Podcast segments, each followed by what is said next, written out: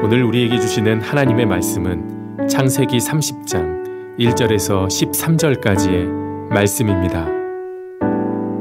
라헬이 자기가 야곱에게서 아들을 낳지 못함을 보고 그의 언니를 시기하여 야곱에게 이르되 내게 자식을 낳게 하라 그렇지 아니하면 내가 죽겠노라 야곱이 라헬에게 성을 내어 이르되 그대를 임신하지 못하게 하시는 이는 하나님이시니 내가 하나님을 대신하겠느냐? 라헬이 이르되 내 여종 비라에게로 들어가라. 그가 아들을 낳아 내 무릎에 두리니 그러면 나도 그로 말미암아 자식을 얻겠노라 하고 그의 시녀 비라를 남편에게 아내로 주매 야곱이 그에게로 들어갔더니 비라가 임신하여 야곱에게 아들을 낳은지라. 라헬이 이르되 하나님이 내 억울함을 푸시려고 내 호소를 들으사 내게 아들을 주셨다 하고 이로 말미암아 그의 이름을 단이라 하였으며 라헬의 시녀 비라가 다시 임신하여 둘째 아들을 야곱에게 낳음에 라헬이 이르되 내가 언니와 크게 경쟁하여 이겼다 하고 그의 이름을 납달리라 하였더라. 레아가 자기의 출산이 멈춤을 보고 그의 시녀 실바를 데려다가 야곱에게 주어 아내로 삼게 하였더니 레아의 시녀 실바가 야곱에게서 아들을 낳음에 레아가 이르되 복되도다 하고 그의 이름을 갓이라 하였으며 레아의 시녀 실바가 둘째 아들을 야곱에게 낳음에 레아가 이르되 기쁘도다 모든 딸들이 나를 기쁜 자라 하리로다 하고 그의 이름을 아셀이라 하였더라 아멘. 오늘 여섯 번째 시간 열두 지파의 소막입니다. 자 야곱의 의도는 아니었지만 어, 장인 어른 어, 희대의 사기꾼이 장인어른입니다. 장인어른 잘 만나시기 바랍니다. 장인어른 라반의 속임수 때문에 야곱이 할 수 없이 뭐 어떻게 첫날 밤을 보냈는데 레아를 아내로 맞이했습니다. 그리고 이제 결혼 잔치가 7일 그거를 이제 다 채우고 그리고 끝나고 어, 야곱은 라반의 제안을 받아들입니다. 어제 본문 29장 30절 말씀은 이렇게 끝납니다. 야곱이 또한 원래 사랑하는 라헬에게로 들어갔고 그가 레아보다 라헬을 더 사랑하여 다시 7년 동안 라반을 섬겼더라. 이게 웬 운명의 장난입니까? 라헬을 너무 사랑한 나머지 야곱은 이미 7년을 수일처럼 여기며 노동을 했지만 라반의 제안대로 다시 또 7년을 라반을 종처럼 섬길 수밖에 없습니다. 그러니까 야곱은 정말 불같은 사랑을 한 거죠. 어, 야곱은 어, 이방 땅 어, 하란 지역에서 사랑을 배우게 됩니다. 자 그런데 두 사람을 동일하게 이렇게 똑같이 사랑하기는 참 어려운 법. 야곱은 라헬을 더 사랑하였다. 성경이 이 말씀을 계속 강조해서 이야기를 합니다. 그러니까 어떻게 했어요? 레아의 마음은 너무 아프죠. 너무 아픕니다. 네. 레아도 라헬 못지않게 야곱을 흠모하고 사랑하고 좋아했는데 레아의 기구한 운명 이건 또 웬 얄궂은 운명의 장난입니까? 레아 역시 야곱의 정실 부인인데 레아는 외롭기만 합니다. 우리 함께 말씀을 듣고 있는 청소년들이나 우리 청년들은 조금 이 문화적인 상황을 이해해 주셨으면 좋겠어요. 하나님은 한 남자와 한 여자가 결혼하는 것만 허용을 하십니다. 그러나 이 문화적인 상황 가운데에서 고대 남녀의 인력이 굉장히 소중했고 또 부족 간의 전쟁이 가장 작, 어, 잦은 그러한 그 고대 사회 속에서 남자들이 많이 죽기도 합니다. 그래서 그러한 여성들의 삶을 또 책임지기 위해서 이러한 일부 다처가 아, 성행이 되어 있었다라는 것을 여러분들이 좀 이 상황 가운데서 이해하시면 도움이 될 것입니다. 레아가 이렇게 마음을 아파하는데 이것을 먼저 알아봐 주시고 찾아가신 분은 하나님이십니다. 마치 어, 사라에게 핍박을 받았던 어, 하갈, 몸종 하갈, 그리고 이스마엘의 그 아픔을 보셨듯이 하나님께서 레아의 아픔을 보십니다. 그러니까 하나님은 참 늘그 아, 약자의 아픔을 보시는 하나님이라는 사실을 우리가 또 이 땅에 오셨던 예수 그리스도를 통하여서도 저희들이 알 수 있습니다. 뭐 라헬을 사랑하는 야곱의 마음을 어찌하겠습니까? 아, 그것까지 하나님께서 막 이렇게 강제로 하시지는 않는다라는 것을 저희들이 봅니다. 야곱과 라헬이 사랑을 주고받는 그 사이에 하나님의 마음은 그들의 불꽃 같은 사랑에서 소외되어 있는 제외되어 있는 레아를 돌보십니다. 자, 31절 말씀. 31절 다 같이 시작.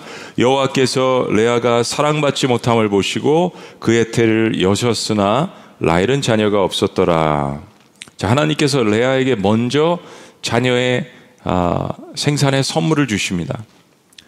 레아가 야곱에게 사랑받지 못함을 보시고 어, 레아의 그 태를 여신다라는 이 말씀이 참 가슴 뭉클합니다. 하나님 먼저 보셨다. 그 아픔을 보셨다. 근데 상대적으로 사랑을 받는 라헬은 자녀를 얻지 못합니다. 이것 역시 사명입니다. 그러니까 성경을 쭉 보니까 족장의 아내들, 또 아브라함, 이삭, 그리고 이제 라헬도 마찬가지예요. 야곱의 사랑하는 분이 라헬도 역시 오랫동안 자녀를 얻지 못합니다. 기도하는 여인이었던 한나도 그랬죠. 그러니까 어, 이 자녀 생산에 대한 것이 하나님께 달려 있다라는 것 그리고 믿음에 기도하는 사람들 가운데도 이런 일들이 종종 있다라는 것을 여러분 생각해 주셨으면 좋겠어요. 참으로 아이러니한 것은 하나님께서 아브라함과 이삭에게 야 저 하늘을 봐 특별히 아브라함에게 저처럼 많은 수많은 자손들을 축복할 거야 바다의 모래를 봐 이처럼 많은 자손들을 축복할 거야 라고 하신 하나님이신데 오히려 그들은 자녀를 생산하는데 어려움을 겪습니다. 근데 그들은 모두 동일하게 하나님께서 자녀를 허락하실 때까지 자녀를 얻지 못한 것 때문에 하나님 앞에 정말 간절하게 애타게 부르짖었다는 거예요. 혹 하나님께서 여러분에게 주신 비전이 크고 견고할수록 하나님은 그것을 담을 수 있는 우리 인생의 그릇을 튼튼하게 그리고 넓게 만들어 가시고 무엇보다도 우리는 그 과정 가운데서 우리가 하나님을 신뢰하고 사랑할 수 있도록 기회를 주신다라는 것을 여러분들이 기억하셔야 합니다. 그러니까 축복 자체에 초점을 맞추는 것이 아니라 인생의 그것을 주관하시는 그 하나님을 붙들게 하시는 것. 그것이 가장 복된 인생이라는 것입니다. 야곱도 레아도 라헬도 그것을 배우게 될 것입니다. 그리고 그 큰 그림 속에서 이제 이스라엘의 열두 지파가 탄생하게 됩니다. 하나님은 남편에게 사랑받지 못하는 레아의 아픔을 보시고 그녀의 태를 여셨습니다. 생명의 문제는 철저히 하나님께 달려 있다라는 것. 자, 32절 말씀 봅니다. 레아가 임신하여 아들을 낳고 그 이름을 르벤이라 하여 이르되 여호와께서 나의 괴로움을 돌보셨으니 이제는 내 남편이 나를 사랑하리로다 하였더라. 그가 다시 임신하여 아들을 낳고 이르되 여호와께서 내가 사랑받지 못함을 들으셨으므로 내게 이 아들도 주셨도다 하고 그의 이름을 시므온이라 하였으며 그가 또 임신하여 아들을 낳고 이르되 내가 그에게 새 아들을 낳았으니 내 남편이 지금부터 나와 연합하리로다 하고 그의 이름을 레위라 하였으며 그가 또 임신하여 아들을 낳고 이르되 내가 이제는 여호와를 찬송하리로다 하고 이로 말미암아 그가 그의 이름을 유다라 하였고 그의 출산이 멈추었더라. 루벤 하나님께서 나의 괴로움을 돌보셨다. 시몬 하나님께서 나의 사랑받지 못함을 들으셨다. 레위, 내가 지금부터 연합하리로다. 유다, 내가 이제부터 여호와를 찬송하리로다. 그런 나의 찬송이로다. 히브리인들은 자녀를 낳으면서 그들의 인생의 삶을 반영을 했습니다. 레아가 낳은 자녀들의 모든 이름들은 야곱의 야곱으로부터 사랑을 받지 못하는 그 상황 가운데서 간절한 마음 가운데서 나왔습니다. 그러나 동시에 이 모든 이름들은 라의 고난을 보시고 찾아오신 하나님께 대한 감사와 연결이 되어져 있습니다. 참 이 모든 이름들 속에 역설적인 상황이 담겨져 있죠. 야곱의 열두 지파의 아들의 서막은 그렇게 시작되었습니다. 자, 언니 레아가 연달아서 홈런을 치고 말로 홈런까지 네 명을 내리 나오니까 라헬의 심기가 불편할 수밖에 없습니다. 언니지만 너무 불편하는 거예요. 그리고 단순한 언니가 아니라 경쟁을 해야 되는 정실 부인들입니다. 라헬과 야곱의 사랑의 전선에도 이상 기류가 생기기 시작했습니다. 1절 말씀. 다 같이 읽습니다. 시작. 라헬이 자기가 야곱에게서 아들을 낳지 못함을 보고 그의 언니를 시기하여 야곱에게 이르되 내게 자식을 낳게 하라. 그렇지 아니하면 내가 죽겠노라. 죽겠노라. 네. 라헬은 마음에 분노와 질투가 생겼습니다. 내가 죽겠노라. 나 죽을 거다. 아이를 빨리 생산하게 하라. 라헬은 외모가 아름답고 또 남자처럼 양떼를 치기까지 할 정도로 생활력도 강했습니다. 그러나 그만큼 뭐예요? 성격도 리더십도 강한 여자입니다. 나중에 아버지의 집에서 도망칠 때 보면은 드라빔 그 우상을 훔쳐서 나왔는데 끝까지 안 가져 나왔다라고 야곱은 아무것도 모르고요.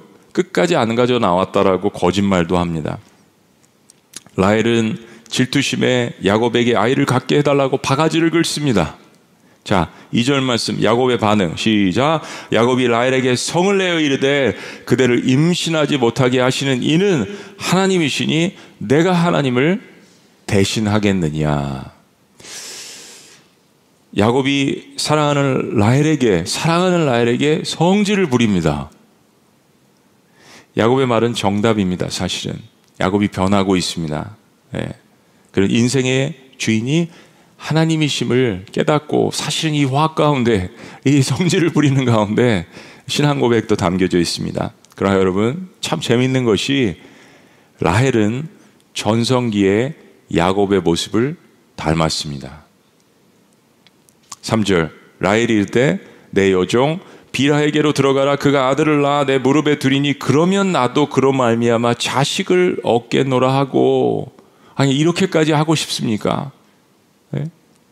4절 그의 시녀 비라를 남편에게 아내로 주매 야곱이 그에게로 들어갔더니 다른 여자가 남편에게 들어가는 건 괜찮아. 그냥 그 여종에게서 야곱의 그 아들이 태어나는 거 옛날 우리 조선시대 때까지만 해도 사실 그랬습니다. 이런 역사가 성경에도 있는 거예요. 인간사입니다. 다 똑같아요. 5절 비라가 임신하여 야곱에게 아들을 낳은지라 그리고 라헬은 언니처럼 하나님의 이름을 언급을 하면서 간증을 합니다. 6절. 우리가 이 본문 가운데 내가 라헬이라고 생각하고 심정으로 있는 거예요. 6절 다 같이 시작. 라헬이르되 하나님이 내 억울함을 푸시려고 내 호소를 들으사 내게 아들을 주셨다고 이로 말미암아 그의 이름을 단이라 하였으며 라헬은 거기서 멈추지 않습니다. 비록 자신의 몸에서 나온 자식은 아니지만 라헬은 언니와의 경쟁에서 질 수 없습니다. 7절 라헬의 시녀 비려가 다시 임신하여 둘째 아들을 야곱에게 낳음에 라헬이 르되 내가 언니와 크게 경쟁하여 이겼다 하고 그의 이름을 납달, 납달이라 하였더라. 단 하나님께서 내 억울함을 들어주셨다. 납달리 내가 언니와 경쟁하여 크게 이겼다. 여러분 이게 뭐예요? 라헬은 아이를 낳는 것이 목적인 것보다 언니와의 경쟁에서 이기려는 목적으로 야곱을 자신의 몸종인 비라에게 들여보냅니다. 그리고 하나님께서 자신의 억울함을 들어주셨다. 언니와의 경쟁에서 크게 이겼다라고 고백합니다. 여러분 이걸 간증이라고 할 수 있을까요? 마치 사라의 모습을 보는 듯 합니다. 인간사가 사실 다 거기서 거기에요. 자, 이제 레아도 가만히 있을 수 없습니다. 왜냐하면 현재 스코어가 4대 2예요. 결코 안심할 수 없는 점수입니다. 후반전에 어떻게 점수가 달라질 수 있을지 모르잖아요. 레아도 자신은 더 이상 아이를 낳을 수 없으니까 용병으로 선수를 교체합니다. 구절 말씀 레아가 자기의 출산이 멈춤을 보고 그의 시녀 실바를 데려다가 야곱에게 주어 아내로 삼게 하였더니 레아의 시녀 실바가 야곱에게서 아들을 낳음에 레아가 이르되 복되도다 하고 그 이름을 가시라 하였으며 5대2 레아의 시녀 실바가 둘째 아들 야곱에게 낳음에 레아가 이르되 기쁘도다. 모든 날 딸들이 나를 기쁜 자로 하리로다 하고 그 이름을 아셀이라 하였더라. 갓 나의 삶이 복되도다 아셀, 나는 기쁜 자로다. 스코어가 6대 2로 레아가 한참 앞서고 있습니다. 근데 레아의 마음은 아들 여섯으로 채울 수가 없습니다. 레아의 생각에는 야곱의 사랑을 완전하게 얻어야 풀릴 것이라고 그렇게 생각을 합니다. 14절 밀 거둘 때 르우벤이 나가서 들에서 화판 채를 얻어 그의 어머니 레아에게 드렸더니 라헬이 레아가 이르되 언니의 아들의 화판 채를 청구하노라. 이건 19금이라서 다 이야기를 할 수가 없어서 화판 채는 그냥 최음, 최음자라고 생각을 하시면 됩니다. 우리 청소년들 어, 더 알려고 하지 말고 이 다음에 커서 더 성경을 더 읽어보시기 바랍니다. 자, 15절. 레아가 그에게 이르되 내가 내 남편을 빼앗은, 빼앗은 것이 작은 일이냐? 여러분, 레아의 스코어는 지금 6대 2예요. 그런데도 불구하고 레아의 마음이 풀리지가 않습니다. 남편을 아직도 라헬에게 빼앗겼다라고 생각하는 것은 야곱이 그의 마음을 라헬에게, 라헬에게 쏟아붓기 때문에 그래. 이게 어떻게 채워지겠습니까, 여러분? 어떻게 인간이 인간의 마음을 다 채울 수가 있겠어요? 사실 야곱의 마음을 완전하게 100%다 얻을 수가 있겠습니까? 그 불가능해요. 불가능합니다. 사람의 마음이라는 것이 그렇게 강제적으로 움직이지도 않고요. 설사 라헬이 없다라고 생각을 하더라도 라헬이 지구상에서 없어진다고 하더라도 야곱의 마음이 레아에게 100% 200% 오겠습니까? 그 불가능한 거예요. 레아가 포기를 못합니다.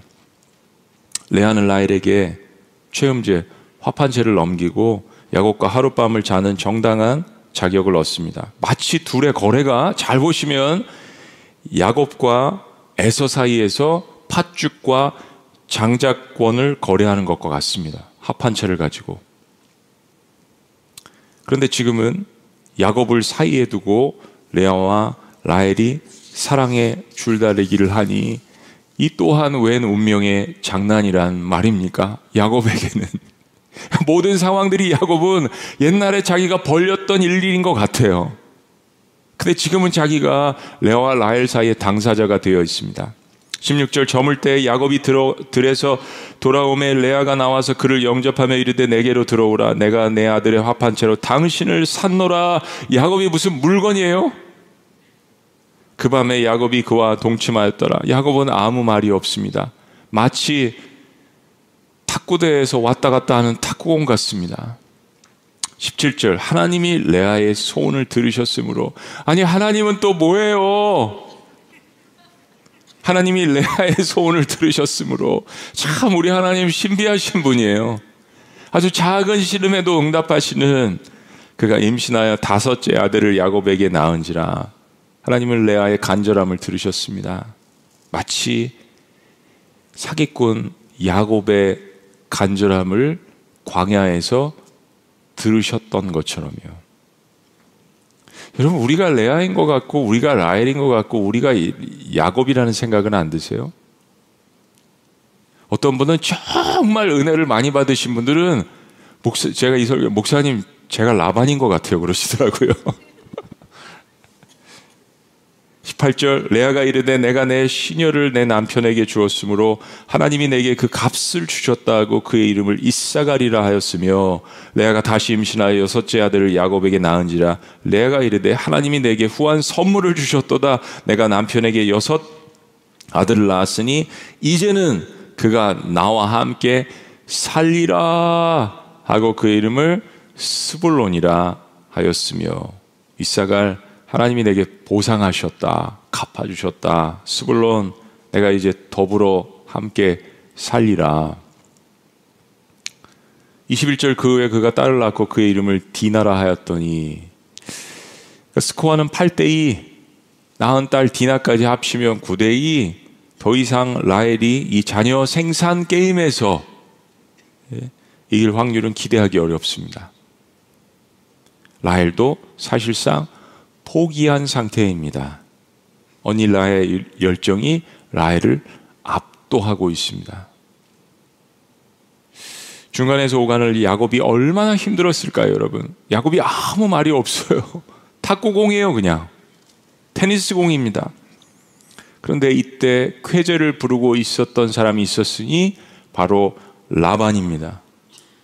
창세기 31장에 보면 라반의 아들들이 갑자기 등장을 하지만 야곱이 라반의 집에 처음 왔을 때는 아들들이 없었던 것 같아요. 그러니까 여잔데 라헬이 가서 양을 치잖아요. 그런데 야곱을 통해서 라반의 집안의 남자들만 계속해서 잉태가 되니까 라반이 얼마나 마음 가운데 기뻐하고 쾌제를 불렀을까요?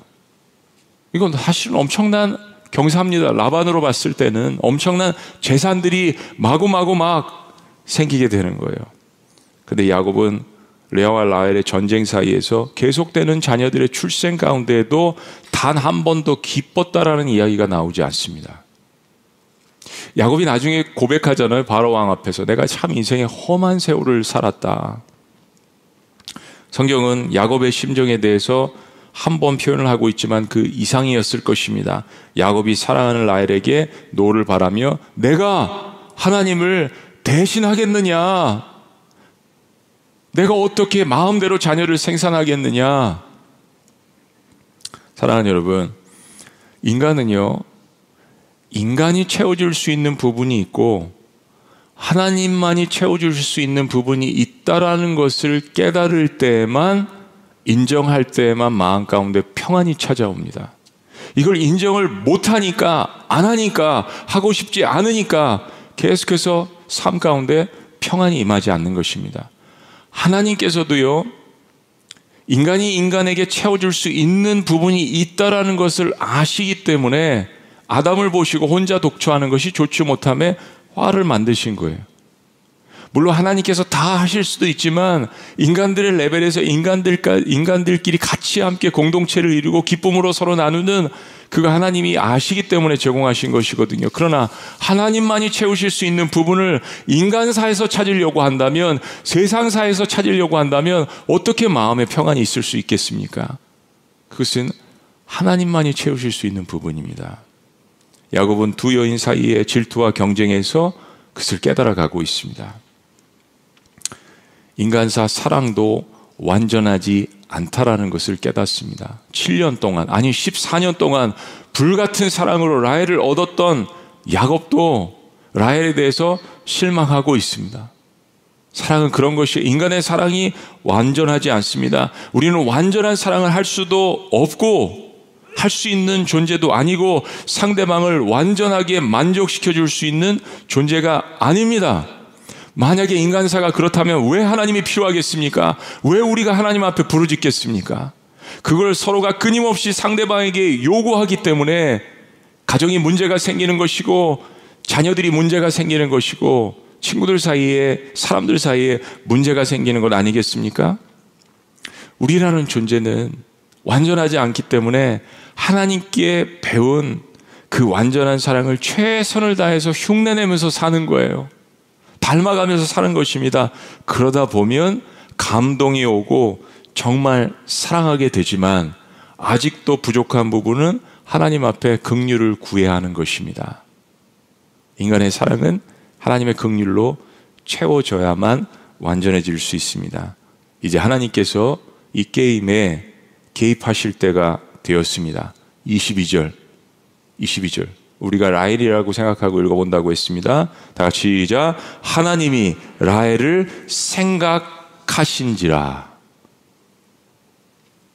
소돔과 고모라에서 하나님의 재앙이 내렸을 때 하나님께서 아브라함을 생각하사 아브라함 때문에 롯을 구원해 내시지 않습니까? 하나님이 라헬을 생각하신지라. 사실은 야곱 때문에 생각하신 겁니다. 라헬을 생각하신지라 하나님이 그의 소원을 들으시고 그의 태를 여셨으므로 참 가슴이 뭉클한 장면입니다. 또 한 번 가슴이 뭉클해요. 레아의 아픔을 보시고 그때도 가슴이 뭉클했는데 라헬의 아픔을 보시고 하나님도 이 두 사이의 여자의 질투 가운데에서 막 노심초사하시는 모습이 보이신다면 그 하나님을 지금 만나고 있으신 중입니다. 하나님도 노심초사하세요. 야, 이것들 봐라. 하시면서 이제 라헬의 아픔을 보시고 하나님께서 야곱을 만들어 가시는 만큼 라헬도 만들어 가고 계셨습니다. 근데 라헬이 포기의 지점에 왔을 때 스코어 8대2, 9대2 라헬의 인생을 생각하셨습니다. 여러분 이 말씀이 이 표현이 평상시에는 하나님께서 라헬을 생각 안 하셨다는 이야기가 아닙니다. 라헬이 이제 하나님의 은혜를 받을 준비가 되어 있다라는 이야기입니다. 우리 한번 따라해 보시죠. 나의 끝은 하나님의 시작입니다. 네, 정답입니다. 나의 끝은 하나님의 시작입니다. 23절 그가 임신하여 아들을 낳고 이르되 하나님께서 내 부끄러움을 씻으셨도다. 사실 이게 부끄러운 일은 아니죠. 오늘날 우리는 알고 있습니다. 이게 부끄러운 일이 아니잖아요. 그런데 그 당시는 문화적으로 그런 프레셔가 있었던 거예요. 하나님이 내 부끄러움을 씻으셨다 하고 그 이름을 요셉이라 하니 실제적인 요셉의 뜻은 더함입니다. 더함. 이거는 이제 당시의 영적인 의미로 아, 라헬과 레아가 고백하는 거죠. 요셉이라니 여호와는 다시 다른 아들을 내게 더하시기를 원하노라 하였노라. 거기서도 만족 못해요. 요셉을 딱하니 얻었는데 얻을 수 없는 환경 가운데 얻었는데도 불구하고 이 만족 못하는 이 인간의 욕심을 보세요. 결국에 다 베냐민 나타가 죽잖아요. 요셉 그렇습니다. 이제 아브라함, 이삭, 야곱의 대를 이을 인물입니다. 근데 여러분 생각해 보시면 요셉은 장자도 아니고 둘째도 아니고 셋째도 아니에요. 넷째도 아닙니다. 다섯째도 아니에요. 무려 열한 번째 지금 현재로서는 열두 지파 중에 막내입니다. 근데 하나님은 요셉을 택하셔서 이스라엘 역사를 또 이어가시잖아요. 자, 앞으로 이스라엘 민족의 역사를 이끌어갈 열두 지파의 탄생은 이렇게 마감됩니다. 물론 마지막에 라헬이 아까 말씀드린 것처럼 그녀의 소원대로 하나님 하나만 더 베냐민을 낳게 됩니다. 그래서 베냐민은 열두 지파 중에 마지막 막내입니다. 레아, 레아와 라헬의 시기와 질투는 참 우리가 보면 지극히 인간적입니다. 이건 너무 인간적인 거예요. 마치 무슨 축구 경기를 하듯 합니다. 야고보의 사랑을 쟁취하기 위해서 시작한 게임은 여자 본능의 자존심 싸움으로 질투심으로 변화되었습니다. 우리가 볼 때도 어떤 것도 거룩해 보이지 않습니다. 여러분 이게 거룩해 보이세요? 이 부분이 거룩해 보이십니까? 두 사람은 시기와 질투로 자녀들을 생산하듯이 납니다. 처음에는 야곱의 사랑을 받으려고 했지만 그것은 온데간데 없어요. 야곱은 온데간데 없습니다. 지극히 인간적입니다. 레아와 라헬 둘 다 더 많은 사랑을 독차지, 독차지하기 위해서 경쟁을 합니다. 그러니까 이 두 사이에서 야곱이 얼마나 지금 성장하고 있을까요? 하나님 앞에 부르짖고 있을까요? 야곱의 열두 아들들은 그렇게 태어났습니다. 그렇게 태어났습니다. 사랑하는 여러분, 우리는 아브라함과 이삭과 야곱의 족장들의 이야기를 통해서 그런 그들의 실수와 허물로 점쳐진 역사, 그리고 그런 결과들 때문에 분쟁과 고통을 겪는 그러한 역사들을 적나라하게 봅니다. 아브라함과 사라가 참지 못해서 인내하지 못해서 하가를 통해서 이스마를 낳은 것. 이삭의 이야기는 또 어떻습니까? 야곱의 집안 이야기는 어떻습니까? 네, 여러분, 이 이야기가 이상하게 들리십니까? 여러분, 이상하게 들리세요? 왜 하나님께서 이런 인간들을 사용을 하셨을까? 왜 하나님께서 이런 인간들을 믿음의 조상이라고 하실까? 라는 부분만 생각이 되세요? 저는 아니라고 생각합니다. 아브라함과 이삭과 야곱의 집안 이야기는 마치 오늘 말씀을 듣고 있는 우리 모든 사람들의 각 개인의 삶과 다르지 않습니다. 세상 천지에 거룩하신 하나님 앞에 허물이 없는 인간이 어디 있겠습니까? 근데 하나님은 그러함에도 불구하고 그러함에도 불구하고 인간의 그런 나약함과 실수에도 불구하고 그의 역사를 이끌어 가십니다. 그게 창세기입니다.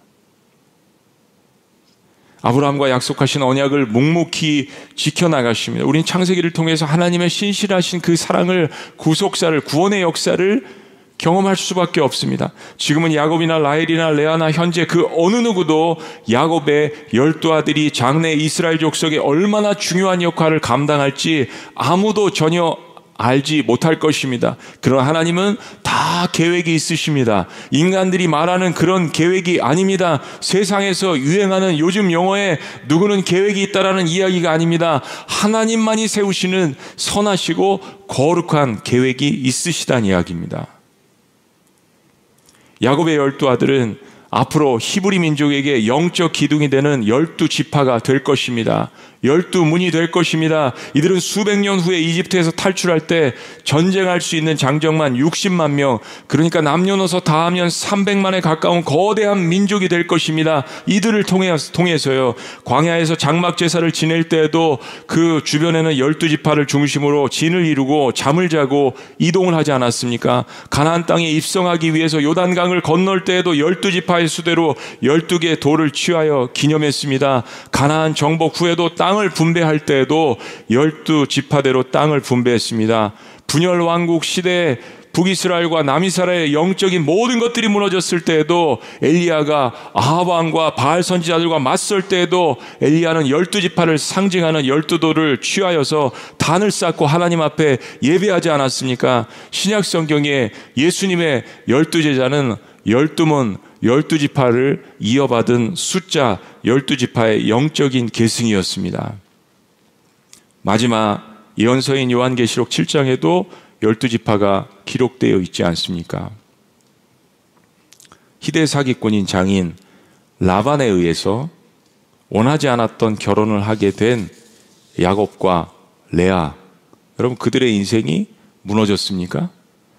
야곱의 인생이 라반 때문에 무너졌나요? 레아의 인생이 라헬 때문에 무너졌습니까? 라헬의 인생이 레아 때문에 무너졌나요? 아닙니다.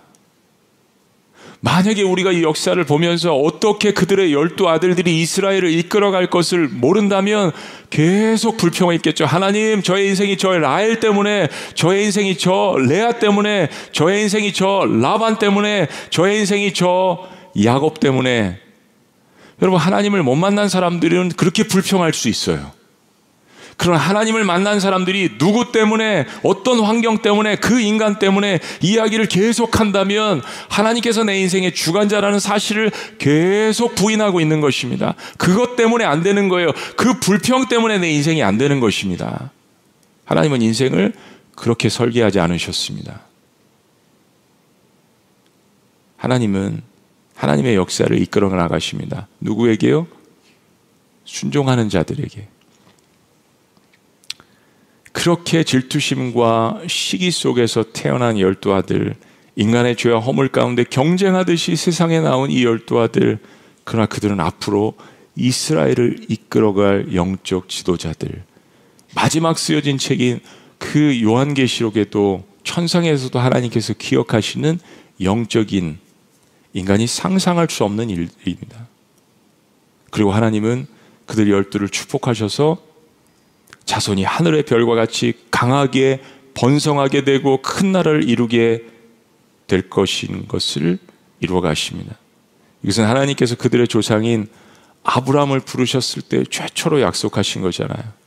그 예언의 말씀과 그 축복이 바로 이 열두를 통하여서 현실화될 것입니다. 아무것도 아닌 것 같았지만 하나님의 그 부르심에 최초로 순종한 아브라함, 갈 바를 알지 못했지만 떠난 아브라함, 그 뒤를 순종한 이삭, 그리고 그 뒤를 잇는 야곱. 하나님은 그들의 허물과 그들의 실수와 그들의 연약함과 그들의 부족함에도 불구하고 그들의 순종과 믿음을 사용하십니다. 에이, 내 믿음은 정말 작은 것 같아. 내 믿음은 정말 겨자씨만한 것 같아. 근데 때로 아주 보잘 것 없이 보이는 듯한 작은 겨자씨와 같은 믿음인데 하나님은 그 작은 겨자씨와 같은 믿음만 있어도 이 산더로 옮기워서 저 산 저쪽으로 옮긴다라고 그 아들을 통하여서 우리에게 말씀하십니다. 그러나 우리가 순종하면 하나님께서 그 인생을 이끌어 가시고 책임져 주십니다. 그러니 사랑하는 여러분, 오늘 나의 인생의 주관자에게 순종할 때 인생 가운데 어떤 일이 벌어지겠습니까? 그러함에도 불구하고 그러함에도 불구하고 나를 사랑하시고 함께 하시고 동역하시는 하나님. 세상의 성공과 그림자를 뒤쫓는 인생이 아니라 하나님의 발 뒤꿈치를 쫓아가시는 붙들고 나아가시는 저와 여러분들이 되시기를 주의 이름으로 축원합니다. 시기와 질투심 가운데 우연히 태어난 인생 같은 열두를 들어서 거대한 나라 이스라엘을 세우셨다면 여러분의 인생이야 말할 것도 없습니다. 이 땅에 실수로 태어난 인생은 단 한 인생도 없습니다. 하나님은 여러분 인생에 놀라운 계획이 있으십니다. 그럼에도 불구하고 그분을 붙드십시오. 그러면 그럼에도 불구하고 하나님께서 여러분들의 인생을 들어서 쓰실 것을 믿음 가운데 아멘으로 나아가시기를 주의 이름으로 축원합니다.